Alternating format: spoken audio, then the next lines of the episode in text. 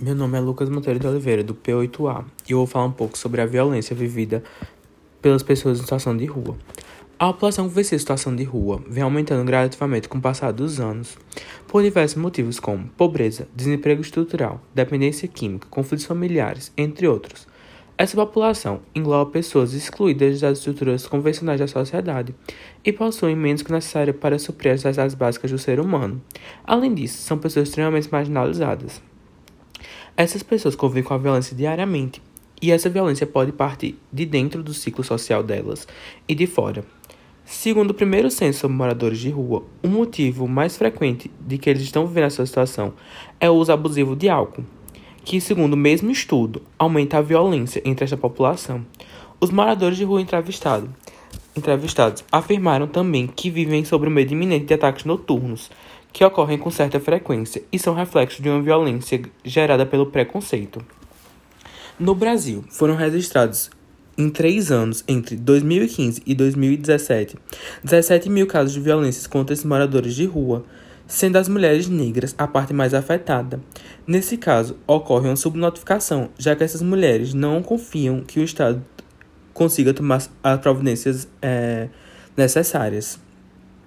Em 2009, foi estabelecido o decreto número 7053, a Política Nacional para a População, para a população em situação de rua, sendo que há uma certa dificuldade é, de que as pessoas há uma certa dificuldade de que as pessoas consigam é, usufruir dessa dessa política, uma vez que essas pessoas vivem em constante migração elas nem sempre dormem no mesmo canto, nem sempre frequentam os mesmos as mesmas ruas, digamos assim. Além disso, a violência, é, essas pessoas estão em constantes locais que não há vigilância e não há segurança. Ou seja, é um fato para a população sofrer mais violência ainda. As violências que podem partir de dentro do lar têm vários motivos, como rixas familiares, infidelidade conjugal, desavenças pessoais, dívidas, disputa de espaço e principalmente as drogas.